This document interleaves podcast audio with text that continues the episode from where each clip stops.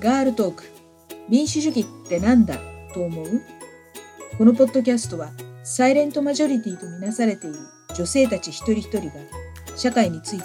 政治について民主主義についてどう考えているのか考えていないのかをモデレーターとのおしゃべりを通して発信していきます。今回は3人のゲストをお呼びしています。神奈川県藤沢で2020年10月から日本学術会議の任命拒否に抗議するスタンディングを続けていらっしゃる日浦さん、朝倉さん、谷津さんです。えっ、ー、と、日浦さんと朝倉さんには以前このポッドキャストでお話を伺いました。はい、日浦です。どうぞよろしくお願いします。朝倉優子です。よろしくお願いします。日浦さんには育法社の教科書不採択の活動について、朝倉さんにはマネキンフラッシュモブのお話を伺いました。えっと、谷津さんはこのポッドキャスト初登場なんですけど、近いうちに谷津さんのお話を伺う予定ですけれど、とりあえず今簡単に自己紹介をお願いします。はい、えー、藤沢市議会議員の、えー、谷津恵美と申します。当選回数1回です。えー、今、藤沢市の民主無所属クラブに所属していて、えー、地域政党の神奈川ネットワーク運動に、えー、入っています。ありがとうございます。学術会議の任命拒否に抗議するスタンディングは2020年10月から始まって前回で110回を数えました。今回は皆さんの政治的な意見を伺うというよりはスタンディングの How to についてお話しいただけたらと思っています。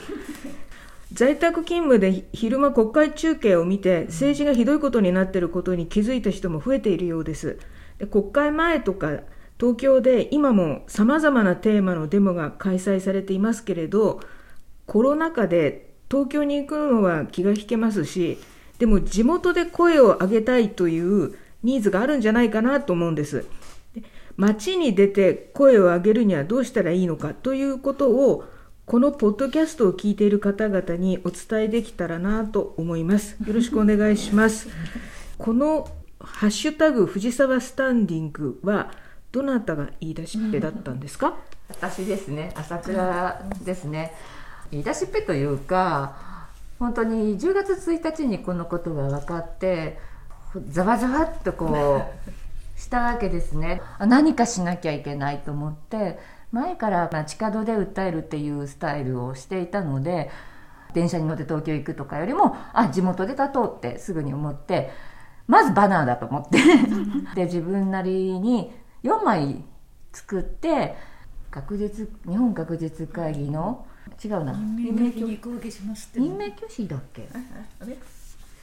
任命拒否に抗議します。そう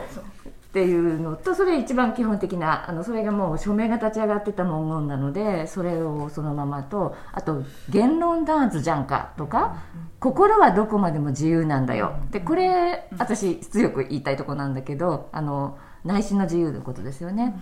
もう一つ何だったかな。あそうそうそうだから3つですね。学問の自由あの言論の自由表現の自由。えー、先ほどのは日本学術会議への人事介入に抗議しますっていうそうすみません。それでした、うん、この4種類を作ってまあ、まずスマホで作るんだけどテキストフォント選んで作って、はい、パソコンじゃなくてスマホで作ってるんですか？スマホです私は。アプリです。えそれプラカー作成のアプリがあるんですか、うん、いや全然違うんです。写真に文字を入れるっていうアプリなんだけどあの、はいフォントっていう P が最初についてるにフォフォント？フォントっていうアプリを私は使ってるんですけど結構人気アプリで皆さん入ってるようで私みたいに使ってる人はあまりいないと思うんだけど。だからそれを画像として保存するんですよね iPhone に。文字の文字だけの。で白と黒で作って作るのは安いからです。セブンイレブンネットプリントで今ありがたいことにあのポスター機能っていうのがあってコピー、ポスター、いろいろコピー、ポポスター。ですると、それを4枚はぎで B2 にできたり、A1 にできたりするんですね。コンビニのそうです。コピー機を使ってということですね。大きなものを4枚作りました。ででもなんか板に貼って、あそうです。そうです。あのプラダン。それもプラダン、あのじじ在庫があるんですようち プラダンって何かわかるあごめんなさい。プラスチック段ボール、段ボールのだからプラスチックででてできててあの白くて、あの使いやすいカッターでスッと切れてである程度。選選挙でね。選挙でポスター貼るときによく使っているものです、まさにその選挙のお手伝いをした時のあのいらなくなったやつを引き取ったのでうちに在庫があるんです。それもともとははいどこで、ホームセンターとかで売って売ますか？ってますよ。売ってます。うん。プラダンって言って探せばいいんですね。そうですね。じゃあ朝倉さん谷地さんの選挙活動を手伝ったんですか、はい。手伝いましたよ。はい。朝倉さん手伝っていただきました。市民から出したいもん。じゃああの谷地さんの選挙活動のまあ余り物でやってるみたいな感じ。そうじゃない。谷地さんのじゃない選じゃない挙です選挙あそう神奈川ネットワーク運動では「あのそれって政治だよ」っていうあの、ねポスターがあるのでそれそれをプラダンにしてくれたのが朝倉さん。で すじゃあ朝倉さんから皆さんにおお声掛けしたんだと思うんですけどいや個人的な声かけではなくしてフェイスブックに投稿して宣それを見て私最初か最初やりましたって見ていったような気もするし作りました立ちますで言った気もするしそこがちょっと記憶が定かではない。2回目からかもね多分平田さん。う。んそななんだろう。その意見を聞いてあじゃあ私もやりますってやろうよっていうような、うん。もういても立ってもまさにいられないっていう気持ちで、あ立つ人がいたら私もやるっていう感じでしたね、最初は一人の発想で一人でも立人でも立つって言って実際に動き出した、でそれをフェイスブックという媒体で発信したので広がったんだろうというふうに思います、それ今ど、はい。藤沢のどちらに立ってらっしゃるんうですか？えあのー南口と北口がありますけど南口の、えー2階 JR の改札出た階2階に当たる、えー連絡通路の突き当たりのところに立ってるんです。でそうすると江ノ電とのこの連絡通路になるのでものすごくこう人の流れが絶えずあるんですね。で JR から来た人は見ながら江ノ電に乗るみたいな感じになる、うん。真正面なのでだから邪魔にならない場所であって、まあ、アピールができる場所、あの110回立たれてるんですけれど、はい最初の方は毎日立たれてたんですよね。もちろん毎日立つって決めて街に出たわけじゃないけども本当に飛び出していってどうしよう明日もやろうかみたいな。で明日もやります。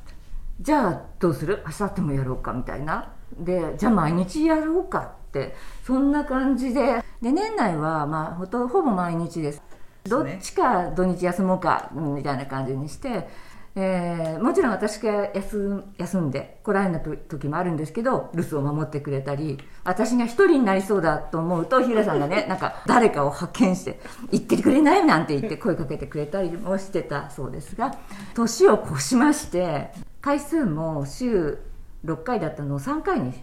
か木土日のどっちかみたいにして3ヶ月やってきて4月からはそれをさらに1回減らして火曜日土曜日みたいに週2回ペース。とにかく続終わる理由がをくれないので。なのでやめられないでいる状態です。大体何時頃立たれてるんですか？平日は夕方の5時から1時間。5時6時。だからお帰りのなるねあのお勤めから帰ってくださ帰らっしゃる方とかあと学生さんの帰りがすごく人が多いと時間です。土日はあの昼間2時ぐらいにやることが多いですね。私もあのフェイスブックで朝倉さんの藤沢スタンディング見たんですけど、で1時間のスタンディングだけれども、そのフェイスブックに動画上げてらっしゃってて、はい。動画はさ30分ぐらいですよね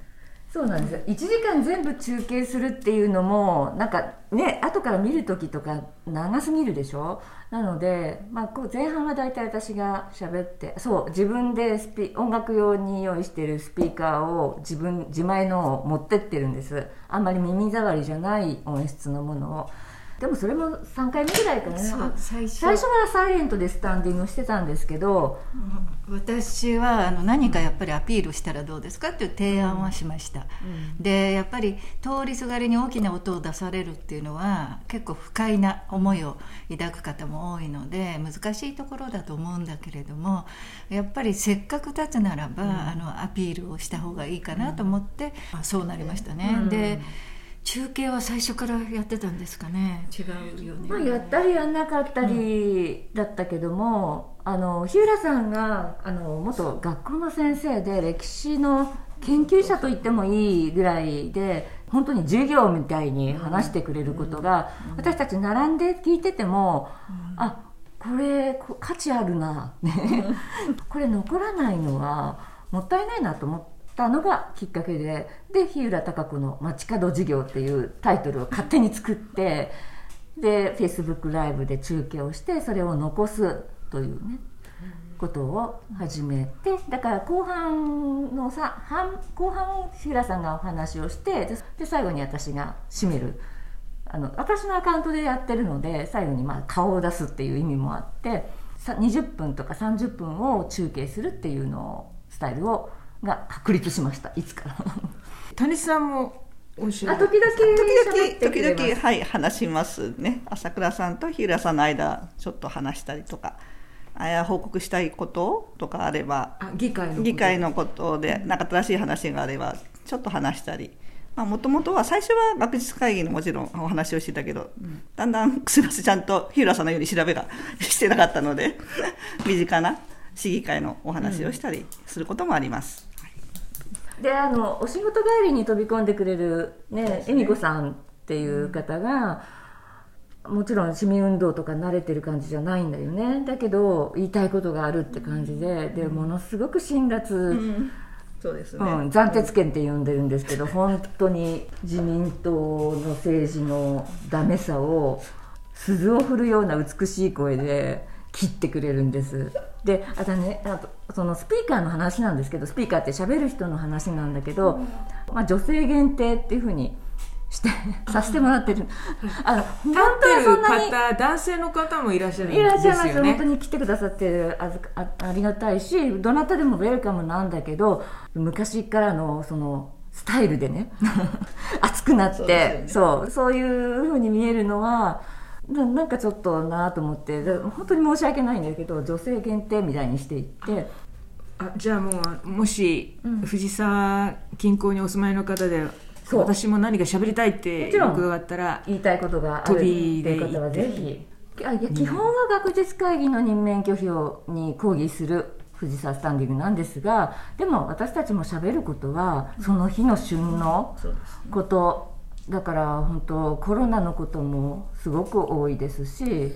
うん、森森発言女性 差別発言の時なんかはあのどんどんそういう時にあのボードが増えるんですよ。もっと怒っていいっていうね。そうそう。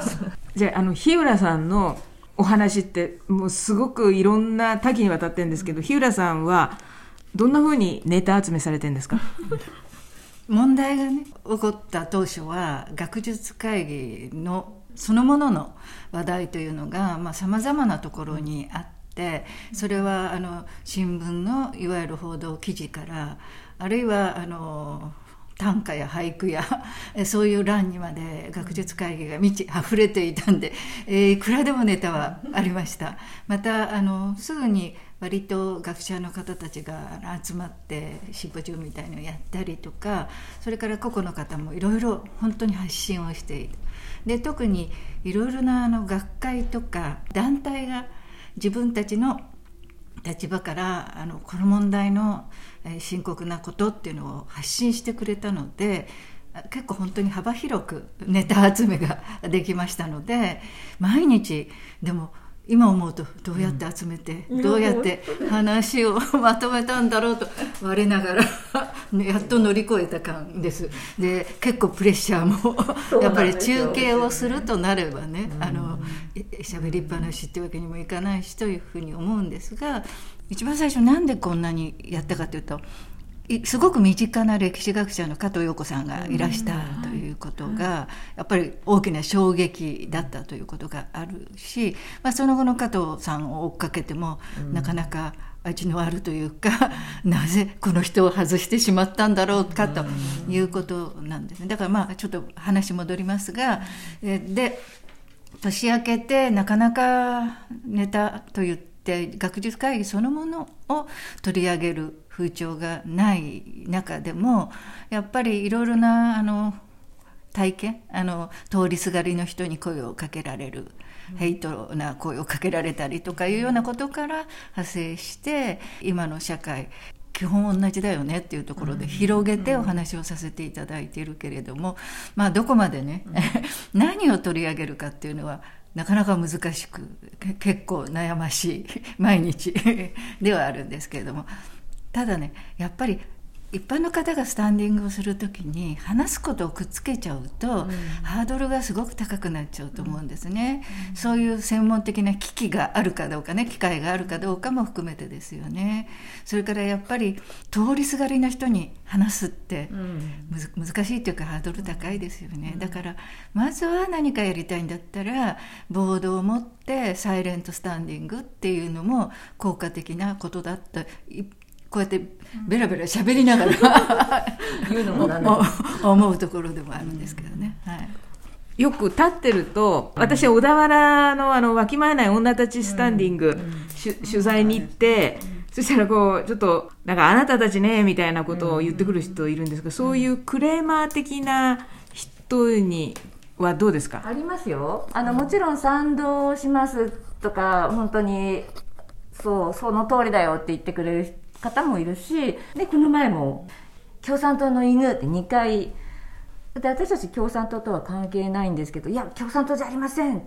なんていうのはおかしな話ででその話を日田さんが次の時にちゃんとまた授業にしてくれたりするんですけどもだから時々そういう声は。で私も普通のおばちゃんたちが立ってるっていう風に見えるようにっていう意識はあります。ちょっとおしゃれしてするとかね。あのほんのちょっと。あとボードも自分で作るっていうのはあのそうすると手び皆さん手ぶらで飛び込んで持つだけでスタンディングができるんですよ。A さん一つでも持って出かけるって結構手間カバンとかも選ぶしでボードだったらなおさらね。だからこっちで用意して持ってきますので身一つで立てますって。で大きいから顔を隠したい人はボードを掲げれば顔も隠れるんですよ本当にあのハードルの低いところから参加できるようにっていうふうにはだからそのその種のニーズにはどれだけそんなニーズがあるかは知らないけども、まあ、お手軽に手ぶらでプラッと参加できるスタンディング講義のスタンディングっていう意味ではねあると思います。手製のボードをね、うん、持ってきてそれも、あの結構更新されるので楽しみにしてるんですけれども方もいらっしゃる。だから場を提供している学術会議、に講義をするっていう場を提供してるっていう側面もあるかな、うん、白田さんが持ってきてるのは本当に作品と言えるような段ボールにペインティングですよね。作品を持ってきてくれる人がいてそういうのは関係歓迎だけど、まあ、少し統一してすっきり見せたいっていう気持ちもあります。あそれはまあもちろん道行く人に対するあの好印象を与えるっていう意味でも、うん、なんかこうデザイン性に優れたっていうかデザイン的なまあ、プラカの方が。まあ見やすい読みやすい、まあ、分かってもらえるかなっていうふうな文言。それでであと多分あの既存の運動がやっぱり街頭でいろいろ活動されますよね、政党であったり労働組合であったり。朝倉さんはそこと一線を画したいという市民の運動ですということをすごく意識しておられるなっていうふうに私は思いますね。だから、まあ、それぞれのスタイルで本当にいいと思うんですよね。あのただ通りすがりの方はみんなそういう既存の運動の一一派だなと思って、えー、通ってるんだろうなっていう感じの声かけがあるね。言ってることに対して反発するっていう雰囲気を持った人がやっぱりそこそこにいますね。ごく少数だけどね。でも大体そういう人はおじさんじゃないですか。すね。まずおじさんですね。あとは女性ではコロナ禍でこんなそんなこと言ってる場合じゃないでしょってすごく本当に不快感あらわにしておっしゃった方がいらして一緒の側にいるはずなのになんで分断されちゃうんだろうなというふうに谷さんあの議議員をされてて、はいなんかスタンディングしててなんかもん問題視されたりとかっていうことありませんか？特にないですよ。よくやってるね。まだ頑張ってるんだって 声をかけて。会派内ではくれてましたけど。で、ま、だから自分の政治活動っていう視点ではないスタンディングだと思っているので、自分の地域政党とかの神奈川ネットの,、の考えとかそういうのは違う。このこの場所は違う場所だって私の中では、まあ、線を引いているつもりではあります。はい。やっぱりそのなんだろう私たちは正義だからここで発信しますみたいなスタンスは取りたくないなと思っています。はいありがとうございます。あの私も地元でスタンディングやりたいなって思っ思うことがあるんですけども、あの一人スタンディングいわゆるボッチングはハードルが高くって、せめてもう一人仲間がいればやれるのにって思ってるんですけど仲間作りはどうしたらいいんでしょうか？私は仲間を集めてから何かするっていうよりも思い立った個人が自分の考えで一人で何か動き出せば仲間はできると思います、うん。そうですね。行動していれば自然と集まってくるものなのかな、お同じ思いの人たちは必ずいます、あ生活クラブですよね。そうです。生活クラブ生協で理事活動理事とか運営委員の活動をして、うーん今の 議員というあの役割を今はしているじゃあ例えば生活クラブに入るっていうのも一つの手ですかね。生活クラブの運営委員に自分からなりたいっていうと一つの手ですね。いっぱい勉強もさせてもらえるので結局大人のなんか勉強の場かなと私は思ったんですけど。やっぱりあの SNS っていうかね Facebook とかがプ合わさっているので発信できてるっていうのは私のようになんかなかなかついていけない 人間は思います。だからプラカ作って一人で立ってもうあのよくやってるなって通りすがりの人は思うけれどもそのやってること自体はなかなか広がらないと思うのでやっぱり一方でどっかそういう発信私こんな思いでこんなことやってますって言った時にあの一緒にやろうっていう人が出てくるかもしれないと思いますね。だからうん。でもなかなか本当に皆さんゆとりがないから立ち止まって見ていってくださったり、えーするゆとりがないという感じですね。まあ、最初からそうだよね。あの通り過ぎていくものとしてだからこそ動画を残す。あと集合写真をみんなで1枚撮るので、その写真と1回のスタンディングにつき2つの統合を必ずしています。その日のうちに。なるほど、えー、とじゃあまず、まあ、立ってみるっていうことですね。あの腹に据えかねるとこれ間違ってると強く思った時にこういうふうにひょいひょいっと街に出てきていいんだよっていうことの広報にはしたいなと思っている。だから世界中共通でしょそれは。あそうですね。グレタ・トゥーンベリさんみたいな感じそれですね。もそうだし本当ブラック・ライブズ・マターもそうだし何か思いを書いてボードにを掲げて歩くみたいなのは世界共通なのでだからわ若い人たちにもいいんだよっていつか困ったことがあったらこういうふうにやっていいんだよっていうメッセージはなってなればいいなと思ってるのはあります。もうみんな自分が言いたいことを言うために街に出て訴えたらいいと思うんですよね、でままだじ言論の自由がこうありますから。そうそこです、だからん街のあちこちで角を曲がったらいろんな人がいろんな問題について声を上げていたらもうさすがに皆さん道行く人たちが日本やばいって危機感を持つようになるんじゃないかなって思うんですけど、いいですね。はいえー、と最後にですね皆さんがスタンディングに参加している思いを、まあ、今までもちょっとお話伺ったんですけどもう一度最後にあのスタンディングに参加している思いをお聞かせくださいやってみようと思っている人に対する励ましも一言付け加えてください。はい、日浦です。えーまあ私も思いがけずになんかちょっと巻き込まれたかなっていう感もあるんですが、あのこうやって続けてきて大変あの学び合いというか、あの今まで自分一人でこういろいろ考えたりいろん。な運動に関わっているところからは見えないかったこともまあ、いろいろ学べて、えー、とてもあの豊かな時間を過ごしてきたなとは思っていますただやっぱりあの最初から何か大きなことをしようなんて思ったらそれだけでもあの壁が厚くて高くて尻込みしちゃうと思うので、えー、とりあえずはあのちっちゃなことからでやっぱりねあのやってから仲間っていうけど仲間がいないと厳しいです。私たちも一応3人がコアにいるので誰かが何かっていう時にあの助け合いながらができるでしょだから本当に日常触れ合っている人と誰かと小さなことを始めるっていうことが大切かなっていうふうにでもそういう民主主義が見える化するととても素敵だなと思っています。はい以上です。ありがとうございます。はい朝倉です。さっきもねあのアンさんが言ってたけど言いたいことが言えるうちに言いましょう。もうこれにつきます。あの私たちの心はどこまでも自由で、え、政治がそれに手を出すなんて本当に許せない。学術会議に限らずいろんなあの起こってることを、まあ、ぶちまけられることは本当に幸いだなとは思ってます。面倒くさいけどあの楽しくやってます。ありがとうございます。谷さんいかがですか、はい、